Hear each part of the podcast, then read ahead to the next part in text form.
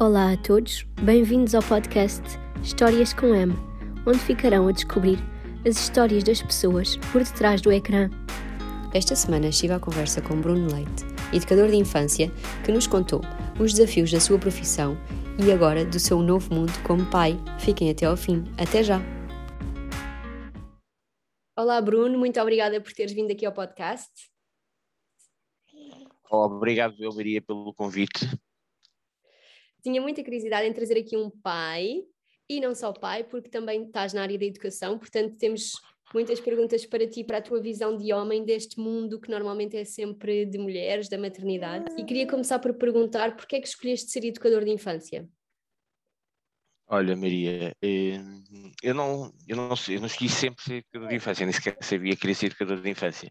Eu estava a tirar programação informática, sabes? Portanto, imagina, eu lidava com máquinas e, e, fui passar a lidar com, com pessoas.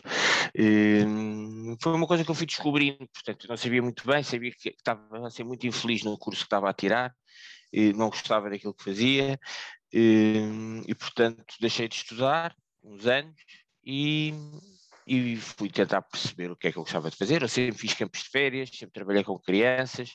Eh, a minha mãe trabalha num colégio e eu, portanto, depois também fazia as colónias de férias com os miúdos mais pequeninos eh, e percebi pá, que se calhar é isto. Se calhar eh, gostava, sentia que tinha jeito, as coisas corriam-me sempre bem e, e pá, fui tirar, então fui tirar o curso auxiliar de educação para perceber o que é que era. Portanto, eu estava no 12 quando deixei de estudar, quando deixei o curso de informática e, depois voltei para trás, fui tirar um curso técnico profissional para ter uma componente prática muito grande e, Pá, e, e, gostei imenso daquilo que estava a fazer e, portanto, depois fui tirar o curso, inscrevi-me na universidade, entrei, fiz o curso, foi todo direto, já tinha deixado de estudar uns quatro anos, não podia perder muito tempo. E, e fui, fui, percebendo e fui construindo esta, esta paixão pela, pela minha profissão, não, não, não era quando me perguntavam o que é que quer ser, eu não, não, não quero ser educador, nem, nem professor, eu dizia, não era, não era uma fui descobrindo, no fundo, não, não, não houve assim nenhum motivo que me levasse a, o grande motivo foi não gostar de trabalhar com máquinas e ter esta necessidade de, uma, de um trabalho com uma componente social grande, de interação social. E depois, dentro disso, nada melhor que trabalhar com, com a pureza ainda assim em bruto, que são, que são as crianças, não é?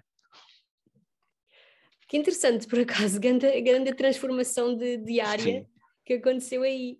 Um, e dentro de, do mundo das crianças, há alguma fase da vida em específico que achas mais interessante? Olha, sabes que eu, durante muito tempo, eu dizia, e era conectado até no meu grupo de trabalho e tudo, pelo, eh, por gostar de trabalhar com o, o jardim de infância, aquilo que nós chamamos as crianças dos 3 aos 5, 5 6 anos. E eu próprio tinha essa, essa, essa ideia muito enraizada em mim. E, e depois fui-me descobrindo, ou fui descobrindo, o prazer de trabalhar com a creche, portanto, as crianças dos seis meses, mais ou menos, até aos três anos.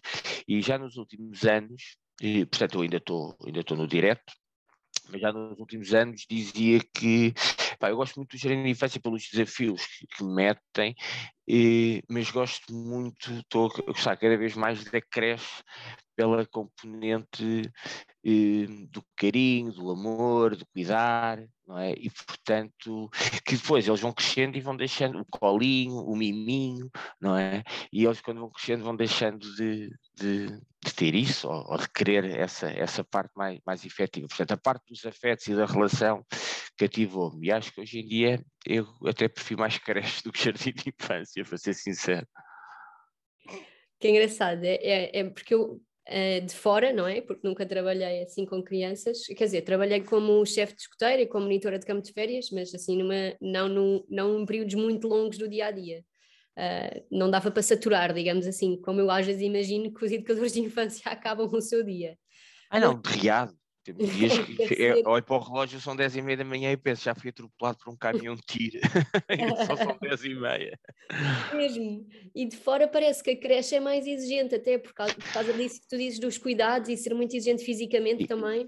Fisicamente é, e, eu, e era aquilo que eu dizia, digo isto sempre em conversas, e eu também dou formação, e portanto quando, quando estou a dar formação digo sempre que, que é um bocadinho desumano profissionais de educação aos 60 anos, por exemplo, terem que estar uh, em creche, porque fisicamente eles dependem de ti para tudo, não é? Portanto, passas o tempo assim, eu estou a fazer dobrado, como se tivesse a ver, mas pronto, dobrado, precisas muito de colo, pega para a fralda, pega para, para ajudar a andar, pega para isto, e portanto, fisicamente é muito desgastante. Mas depois esta componente da relação e dos afetos, um, pá, compensa tudo, não é? E portanto, eu costumo enquanto tiver forças, mas depois no jardim eles também pedem isto, não é? Solicitam-te para correr, para brincar, para andar de bicicleta, para jogar à bola, para trepar, para... a não ser que sejas um, um, um profissional mono, que na educação de infância é difícil, um, ou então se fores não vai resultar, vais estar atropelado às 9 da manhã, não é? às 10 e meia, vais sempre sentir a parte, a componente física é, é, é muito exigente na, na, nossa profissão, quer na creche, quer, quer no jardim de infância. Um, mas eles solicitam-te é, é, é, de forma diferente, mas quem, ninguém pensa que vai para o jardim de infância e que não vai ficar derriado fisicamente também, porque vai. Estás a perceber? Olha, e falando aqui no, nos desafios, tirando este aqui da parte física, queria te perguntar mesmo em concretamente no teu percurso, uh, e sendo homem num mundo que, como já dissemos, é maioritariamente mulheres, que desafios é que sentiste, assim, na profissão? Olha, eu, aquele, aquele estigma de o educador homem, eu, eu nunca senti e nunca me foi verbalizado uh, o estigma de.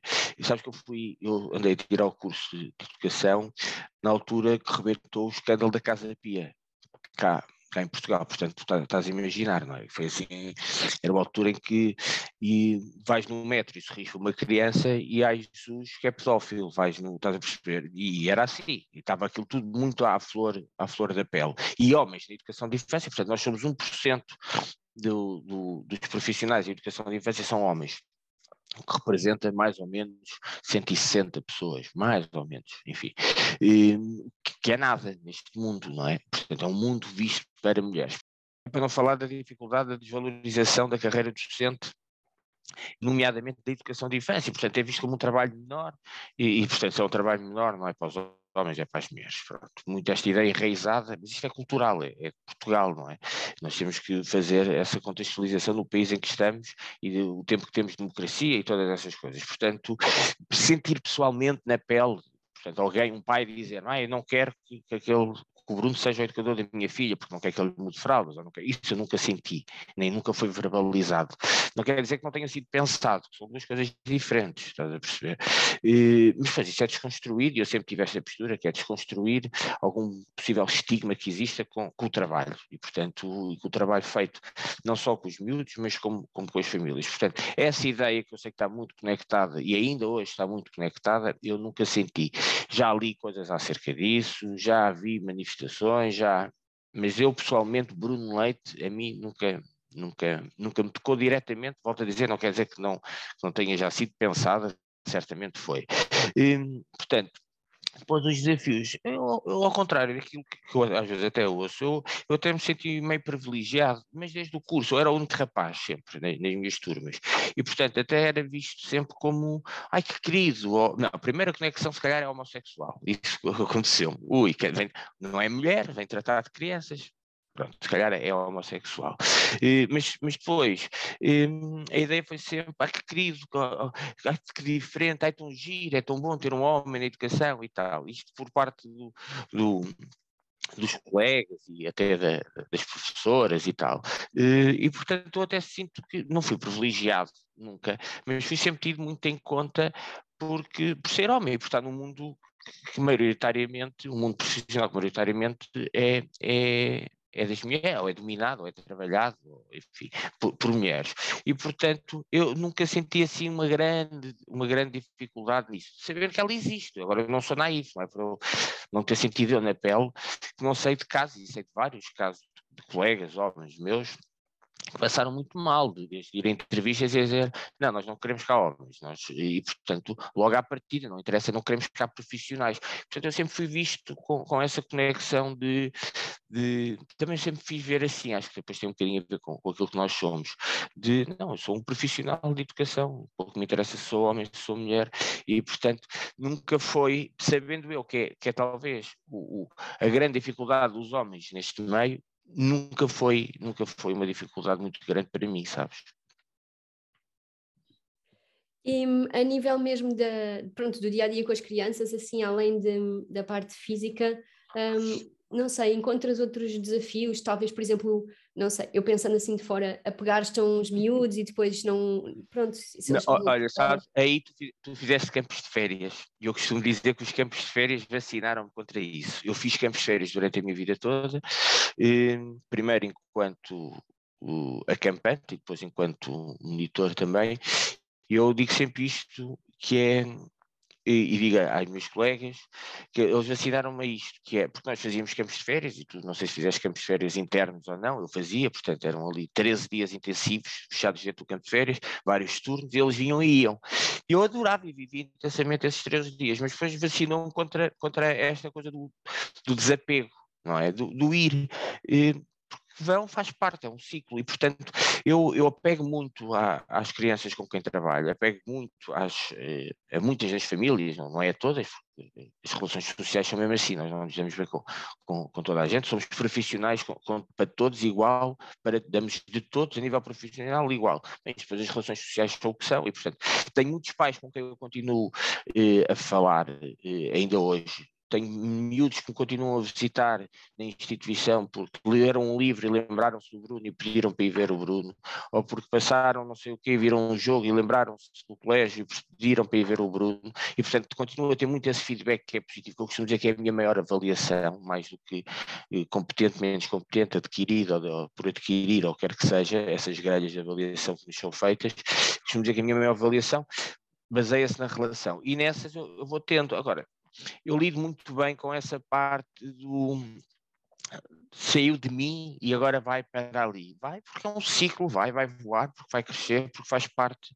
do, do desenvolvimento dele e às vezes dentro da instituição. Eu tenho, eu agora entrei de licença, este ano não tive sala, não é? Vou estar de licença, eu tirei licença largada para estar com, com, com o Salvador e portanto vou estar até fevereiro em casa e portanto não, não, não tive sala, não está atribuída. As minhas crianças, as minhas entre aspas, com quem eu trabalhei o ano passado e as famílias foram para, para outra colega e foram muito bem e portanto Portanto, eu, a minha postura foi sempre, se precisarem de alguma coisa, eu continuo aqui, tenho o meu contacto, tenho o meu número, e às vezes alguns pais mandam uma mensagem, ligam e tal, e nós vamos mantendo aqui a relação. Mas os campos de férias vacinaram contra esta coisa. Tenho colegas minhas que ficam desoladas, ai, os meus meninos e tal, e depois, sei lá, eu tenho sempre esta ideia que eles não são meus, estão-me emprestados desde 9 às 5, como eu costumo dizer. Olha, isso é uma visão muito, muito importante. Uh, agora, sendo pai, também deves uh, conseguir aplicar isso, ou talvez não, não sei, já me dirás, porque também é um bocadinho isso, não é? As crianças são nossas até determinado ponto, porque depois também há aquela fase em que, pronto, criámos-las para o mundo e, portanto, também fica esse, um bocadinho essa, essa sensação agridoce. E, e pegando mesmo por aí, queria-te perguntar como é que tinha mudado a tua visão, se tinha mudado alguma coisa das crianças agora depois de seres pai. É pá, mudou imensa coisa, oh, Maria, mudou mesmo imensa coisa. Uh, sabes que, que, que eu e a, e a Diana eh, fomos, nós temos um grupo de amigos muito grande, somos, somos dois bichos sociais, como eu costumo dizer, e portanto temos assim imensos amigos e nós fomos dos últimos a ter, se não os últimos, fomos muito perto dos últimos a ter, fomos os primeiros a casar, mas dos últimos a ter filhos, como eu costumo dizer. E fomos sempre vendo, ah, os bons exemplos e os exemplos não tão bons, que nós não nos revíamos tanto. Enfim, fomos sempre, olha, não, não farei isto quando for o meu, não farei aquelas coisas que nós todos pais, ou antes de ser pais, fazemos. Ah, quando for o meu, não faço. Ah, quando for. Eu não vou dizer que em casa de Ferreira espeto pau, porque não, não quero que seja casa de Ferreira espeto pau, não é? Portanto, não vou agora de repente contrariar tudo aquilo que eu dizia que, que não fazia, mas há coisas que realmente, quando nós passamos por elas, eh, percebemos que é mais fácil ter uma postura enquanto profissional, há o Bruno Leite profissional e o Bruno Leite pai, não é? E depois quando tenho uma, uma, uma esposa que é também ela da área social, não é? A Diana é animadora sociocultural, também trabalha com crianças, também fez campos de férias durante muitos anos, nós não nos conhecíamos na altura, é só gira as histórias serem em alguns pontos muito, muito parecidas e pronto.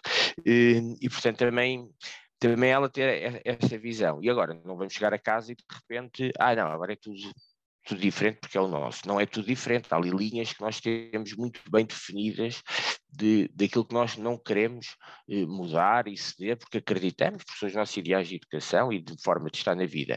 Mas vai mudando, vai, vai, vai mudando muita coisa e, portanto, eh, a flexibilidade é muito maior, a nossa flexibilidade passa a ser maior, até com as coisas que nós dizíamos que, que, que, que não nos revíamos, não é? Porque, porque agora é teu, e, e, portanto, um, não vai ser em casa de respeito Paulo, de certeza absoluta, porque nós temos essas linhas muito bem delineadas, mas com uma flexibilidade muito grande, aquilo que eu chamo, enquanto profissional, a flexibilidade pedagógica, nós também temos que ter a flexibilidade pedagógica e educacional cá, cá em casa, e, e havemos de ter, e portanto, havemos de morder a língua umas quantas vezes, do, eu dizia que não fazia e cá estou a fazer, mas acho que as nossas linhas, as minhas e as dela, que nós delineamos, as linhas fundamentais e estruturais da, da educação do, do, do, Salvador, essas não, essas não, essas não se vão alterar porque estão muito bem consolidadas. Nós já fui para aos 40 anos, e, portanto, depois tem, tem, esta, que é defeito profissional ou não, mas sou educador de infância, e, portanto, lido com muitas famílias, vejo, e, e, portanto, há ali mesmo muitas coisas que eu sei que, que não posso fazer, nem é tanto por nós, é, é por aquilo que implica no, no, Salvador, e, portanto, não vamos ceder aqui, não vamos ceder aqui. E há outras que eu achava que se calhar não íamos ceder e vamos acabar por ceder, porque é, é, é parte natural de, de, ser pai, acho eu. Enfim, isto é um processo, um work in progress, não é? E, portanto, vamos aprendendo. Sim, sem dúvida, e é engraçado falar nisso porque lá está, como educador deves ter imensas visões e teorias, lá está, pedagógicas, coisas que aprendeste e depois na prática quando tens o teu próprio filho é começas a perceber que, uh, que nem tudo é tão simples assim, não é? Nem tudo é tão fácil. Sabes, ganhas uma nova empatia pelas famílias com quem trabalhas. Pois, já Começas no papel.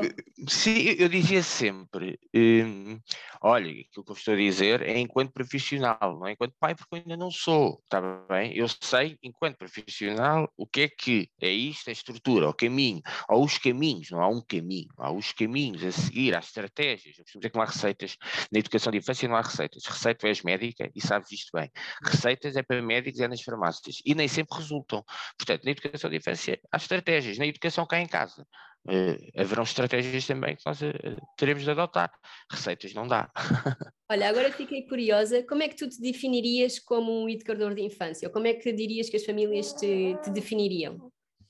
Olha, eu acho que, que acima de tudo, acho, eu, eu tenho noção que eles sabem e sentem e me dizem que eu sou, sou muito exigente, quer com, principalmente com as famílias, né, numa participação efetiva da, da, da, das famílias, eh, olham sempre para mim com um, um ar de enfim, de, de, autoridade, sabes? Com aquela coisa de, não, eu prefiro, eu tenho imensos, imensos pais a dizer, não, eu prefiro que ele fique com o Bruno, porque ele é assim muito aéreo, ele precisa de alguém que ponha regras, portanto, o Bruno que põe regras, mas ao mesmo tempo, o Bruno que é, que é o que dá cavalitas, não é? Que é o que dá colo, que é o que salta, que é o que corre, que é, que depois eles, eh, depois as colegas não, enfim, se calhar não, não, são tão viradas para esse lado mais, mais físico e da relação mais física que os miúdos adoram, não é? O Bruno que atira ao ar, que apanha, que sobe às árvores com eles, que salta, que, e portanto é o Bruno que, que, que, rebola no chão e anda às cavalitas com 3 e 4 e ao brincar aos monstros e essas coisas todas, mas depois é o mesmo Bruno que a seguir, que quando estamos aqui para ser coisas sérias, são coisas sérias que fala dos assuntos sérios de forma séria, eu costumo dizer que não falo dos assuntos sérios a sorrir, porque são, as pessoas não levam a sério, e que fala muito sério da, da educação. Eu, eu costumo dizer que eu sou, esta coisa de fazer uma autoavaliação daquilo que nós somos enquanto profissionais, às vezes parece um bocadinho falta de modéstia. Eu sou bom educador, eu não tenho a mínima dúvida disso. E sou muito melhor educador do que aquilo que era há 15 anos, ou há 10 anos, ou há... Sou, serei muito melhor educador do que daqui a 5 anos, 10 anos, tenho certeza absoluta. É um progresso, uma ordem natural de evolução uh, da minha carreira enquanto educador e de muito investimento também. era o que estava a dizendo há bocadinho, também sou formador, temos vários projetos dentro da, da área da, educação que, que, vou desenvolvendo. Agora estou com um projeto gigante que é, que é o Gero Educação, que é um projeto de formação para professores e para educadores, portanto, eh, acabámos de receber a certificação da DGERT, eu faço a coordenação do, do, do, do projeto e, portanto, vou investindo muito na minha, na minha componente profissional, na minha área profissional e, portanto, não tenho falsas modéstias dizer que, que sou educadorzinho, não sou educadorzinho, sou um bom educador, ponto. Agora, não sou um super educador, isso não sou de certeza absoluta. E isto eu digo sempre nas minhas formações às minhas formandas, que é, se o Bruno Leite, aquilo que eu estou aqui a mostrar é execuível, eu estou-vos a mostrar que é execuível com uma componente prática muito grande, vocês também conseguem fazer porque eu não sou super educador. Agora, sou bom educador e eu acho que os pais sabem e revêem, e, e, e revêem esse bom educador depois no trabalho que é feito com, com, com os filhos e com eles, porque eu costumo dizer que nós não educamos nem filhos nem pais, ajudamos a educar uns e trabalhamos em conjunto com os outros. E, e essa é a minha postura, e, essa, e é, e é uma postura que eu não abdico. E agora, e como pai, como é que te definirias? Também és assim exigente? Sou um mole. Sou um mole, o Salvador vai fazer o que quer de mim, sabes? É aquilo que eu estou sempre a dizer à Diana. Não, vou ser exigente. Há coisas que eu vou ser exigente. Agora aí não dá para ser exigente com nada. Ele tem, há uns tempos atrás tive cá uma, uns amigos e, e eu estava com ele ao colo, não sei o quê, e adormeci-o ao colo, imenso colo. E, e, e ele estava, ah, mas adormece ao colo. Eu, ah, à noite não, porque não, porque não tem que ser, porque ele não precisa, de dia, se ele está mais coisa, sim, adormeço. Ah, mas ele, se eu meto ali, ele vai estar-me a chorar o tempo inteiro. Ah, ele tem que chorar. Eu disse, ele não tem que chorar. Não tem. Essa coisa do. Ele não tem, ele tem cinco meses, ele vai fazer cinco meses, na altura ainda ia fazer, ele não tem autorregulação. Esta coisa das crianças têm autorregulação, não é agora. E, portanto, depois essa é a minha componente depois já profissional a falar e misturada com o pai não é? Portanto, não é porque eu não consigo ouvir o meu filho a chorar, eu tenho uma boa tolerância ao choro. Essa é a parte profissional que ela me traz. É por achar que aos quatro meses e meio uma criança não tem que chorar horas a fio para aprender que tem que ficar a deitar, a dormir numa espreguiçadeira ou num ninho ou naquilo que for. E, portanto, eh, quando, o, que é que, o que é que mudou? O que é que, o que é que ele vai fazer de mim, vai fazer de mim o que quiser com uma linha vou ser exigente, vou ser exigente, mas, mas há muitas coisas que eu, que eu vejo a ser feitas, que já havia antes a ser feitas com, com, com crianças, as pequeninas, as quais eu não concordo todo, sei que não, que, que não lhes traz nada, sei intuitivamente agora, enquanto, enquanto pai, não é? e depois tem a parte, a componente profissional, e eu até digo, olha, nem vamos entrar por aí, os meus colegas, porque tu estás a ver com pai, eu vejo com pai, com profissional, e é muito difícil eu dissociar uma coisa da outra, e isto vai sempre, vai-me sempre acompanhar, vai sempre, sempre muito difícil eu dissociar eh, o Bruno pai, não é? E as minhas atitudes enquanto Bruno pai não terem um cunho muito grande do Bruno educador, do Bruno profissional de educação, vão ter, e, e e é assim, como as tuas, enquanto médica, tu de dizer, pá, não come isto porque eu sei que estes alimentos fazem mal e menos mal, e vais fazer isto aos teus filhos, enquanto mãe, mas com o teu conhecimento médico, e cada um dentro das suas áreas, não é? Tal e qual, e é, é mesmo isso que dizes, sobretudo lá está, deste num bom ponto com a comida, que é uma luta interessante que eu tenho. Sim. Sim. E agora fiquei curiosa em relação a isto, uh, porque eventualmente o Salvador terá de ir para a escola. Um, tu já te fazes ideia da escola ideal que gostava, de, de, como é que seria a escola ideal que gostavas que o teu filho fosse? Tá, não, não há. não, existe, não existe, mas existe algumas muito perto disso, sim. Ele agora vai para, vai para o colégio onde, onde eu estou a trabalhar. Lá vai fazer a creche e tem a ver com. Eu costumo dizer que o que é melhor para os nossos filhos é aquilo que for melhor para, para a família. Digo isto aos pais dos meus com quem trabalho. Às vezes há aqui vejo famílias a abdicarem de 500 mil coisas para, pôr o, para ter o filho não sei aonde. E, e, depois tudo o resto à volta foi condicionado para que isso acontecesse. E eu digo isto não é saudável, não é bom. E, porque depois não tem tempo de qualidade com os filhos, porque a escola que querem é muito longe, e depois largam-nos lá muito cedo, que é para poderem chegar ao trabalho, apanham-nos lá muito tarde, depois não passam eles tempos com os filhos, e depois qual é o ganho? É assim tão grande esse ganho, não é? E portanto é pôr as coisas em perspectiva. E portanto é tentar encontrar um meio termo das coisas. Agora, a escola agora vai, vai para onde eu estou e lá fará a creche.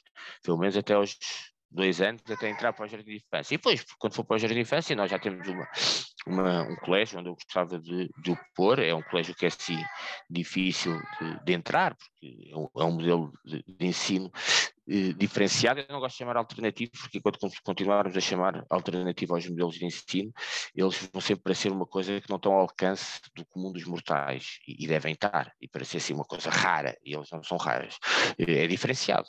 E, e portanto, já tenho e eu depois, como ando nesta área da formação, e vou a muitos colégios já formação também, e tenho muitos contactos e tal, já falei com quem de direito para tentar perceber qual é que é a viabilidade do Salvador e conseguir entrar para lá, e, e portanto, em princípio, é, é isso que acontecerá, fará até os dois anos aqui, dois para três, e está perto de casa, o meu colégio ao lado do sítio onde nós vivemos, tenho total confiança na equipa pedagógica e, de, e diretiva do, do, colégio onde trabalho, portanto é um sítio onde eu gosto de trabalhar, e, e, e portanto ele ficará lá. Depois, a partir dos três anos, eu já quero outras coisas que o meu colégio não oferece, porque os colégios têm modelos pedagógicos ou não, o meu tem, e que eu acho que ele precisa de beber a outro lado, porque eu volto a dizer que a educação dos pais e, portanto, o complemento daquilo que eu achar que, que a escola não está a oferecer é meu trabalho a oferecer, meu e da Diana, subentenda-se. E, portanto, já sei perfeitamente onde quer que ele faça, pelo menos o pré-escolar. Depois o primeiro ciclo já, sei lá, eu daqui a cinco anos, onde é que eu estou? Se estou a viver aqui, se não estou a viver aqui, mas é sempre tentar enquadrar dentro das, da necessidade um, aquilo que nós achamos que é, que é o ideal para ele. A necessidade é que não vou condicionar a minha vida toda, nem, nem a da Diana, por causa disso. Não, não pode ser esse o assunto dominante e de repente fica tudo condicionado por causa do, do colégio do, do, do Salvador. Isso, isso é que não pode acontecer porque não é saudável, no nosso entender. Uh, pois tocaste aqui pontos muito interessantes porque eu acho que a escolha da escola é sempre um, pelo menos para mim, uh, foi um dos momentos que eu me apercebi, bem, ser mãe não é só trocar fraldas não, e tomar, não. afinal tens aqui uma decisão não. importante a tomar, que é um, um, sítio onde o teu filho vai passar muitas horas, Sim. não é? Sim. Depois vão estar em muito contato com o teu filho e, e pronto, é uma, uma decisão que tem de ser bem ponderada. E... Que, e, os pais têm, têm um papel muito importante disso. Os pais não se podem demitir disso, não se podem pôr o filho, não podem fazer, não podem ir no oposto, que é eu não vou atravessar a cidade inteira para ir pôr o meu filho do outro lado, se isso depois vai tirar tempo de, de, qualidade com o meu filho, não é? Porque não tenho tempo para estar com ele, porque os tempos passam a ir lá pô-lo e buscar e está longe e não sei o quê e portanto tiro, mas também não posso ir no, no, no, no seu contrário, que é não vou pôr neste aqui, que é já aqui ao lado, e ignorando o modelo pedagógico, os princípios, os fundamentos, a pedagogia que o colégio aplica, não é? E portanto é encontrar um meio termo. É angustiante, vai ser angustiante para as famílias, percebo que é angustiante para as famílias, e, temos que ser exigentes porque aquilo que acontece, eu vejo essa angústia muito grande quando é para o primeiro ciclo e depois quando é para o pré-escolar não vejo tanto, essa angústia tão grande e eu não percebo porquê, porque é, é, os primeiros seis anos de vida são os principais do desenvolvimento humano de qualquer ser humano, não é? E, portanto, os primeiros seis anos de vida, lamento imenso, mas não é o primeiro ciclo, é, é a creche e o pré-escolar. E é aqui que se vai definir grande parte da vida, da vida da, daquela criança. E, e, portanto, acho que o grau de angústia devia ser igual. Eu falo aqui angústia e entre linhas está exigência, não é? É isto que eu quero dizer, não é angústia, é de exigência, devia ser igual ou maior. E, e é subvalorizado, porque é a ideia do vou pôr ali, que é eles tomam conta, andam lá a jogar à apanhada e a brincar às escondidas. E resumem a escola a isto, muitos pais. E é errado, é, é muito errado. E, e portanto, é, é, realmente uma decisão que, que, pode provocar essa angústia quando os pais eh, começam a procurar muito. Agora procurem, definam-se, vejam o que é que faz sentido à vossa família e é esse o caminho que, que, que, devem traçar. Olha, Maria, eu agora, nós vamos ter, eu agora, nós, o Gero Educação, vamos lançar agora, e vais saber em primeira mão, e quem está a ouvir a seguir fica a saber também, nós vamos lançar um circuito de formação agora já em dezembro sobre modelos pedagógicos diferentes modelos pedagógicos. Isto é, vamos ter um circuito pós-laboral, vai ser das 8h30 às 10h30 da noite, onde vamos ter seis oradores de seis modelos pedagógicos diferentes, todos eles modelos pedagógicos participativos, claro, isso nem, não, era indiscutível. E e eu, quando eu estive a falar com os oradores, a convidar, temos oradores internacionais, inclusivamente, tive-lhes a dizer: olha, o grande objetivo, isto não é só para profissionais de educação, este circuito não é só para profissionais de educação, eu quero que chegue também aos pais e às famílias, porque é que os ajude a, a perceber aqui em linhas gerais, estamos a falar de comunicações de duas horas, não é? Mas que, que os ajude a perceber com que é que eles se revêem, com, com que modelo pedagógico é que eu me revejo, porque assim vai ajudá-los também a perceber que escola é que vão procurar. Olha, isso é tão interessante, hein? obrigada por, ter, por teres partilhado essa informação. Uh, eu pessoalmente interesso-me imenso por estes temas e tenho investigado imenso. Uh, já fiz alguns pequenos cursos de, de pedagogia Montessori. Um, Vamos ter cá uma convidada de Montessori, por acaso, para falar. É, e acho giro porque em conversa com também já uma amiga minha que é educadora de infância, que me apercebo que realmente há imensos métodos que nós pais não conhecemos. Sim. Uh, Sim. E pronto, este Montessori tornou-se realmente muito popular, mas se calhar há muitos outros dos quais nós podemos tirar coisas ah. boas e que nem chegamos a ter acesso a eles. Popular e desvirtuado, como eu costumo dizer. Exato, isso Uh, mas então, muito obrigada e depois, depois partilhas comigo a informação que é para eu também partilhar com, aqui com, com o resto dos pais, uh, okay. porque eu acho que essa informação é, é, é fundamental nós termos, lá está, para fazermos uma escolha informada para os pais que se preocupam com, com o tipo de pedagogia, qual é que se associa mais pronto, à sua família, faz mais sentido. Uh, é super importante haver essas, essas iniciativas. Agora, no, para concluir assim a nossa conversa, queria só fazer aqui uma, uma, perguntinha rápida sobre uh, o papel que tu sentes que, que o homem deve ter na, na parte da, da gravidez e do parto. Já falámos aqui muito do pai depois do bebê nascer e no pós-parto, Uh, mas como também tem sido um tema muito falado, eu queria te perguntar qual foi a tua visão de acompanhar a gravidez e o parto. Olha, eu fiz, eu fiz o, o Salvador é, é uma gravidez pandémica, não é? Portanto, e, todo este processo foi passado pela, pela, durante uma pandemia e onde eu me vi privado de, de, coisas que eu achava que eram elementares, elementares nomeadamente a parte do, do acompanhamento com, com, a Diana a todas as, as consultas. Uh, mas eh, eu também vi depois muito esta bandeira a ser levada como como se fosse a única coisa, a coisa mais importante. Não é? é há todo um processo, é, é, uma, é um ingrediente do, do, bolo todo. E realmente tiraram-nos esse ingrediente e não devia ter acontecido, mas aconteceu.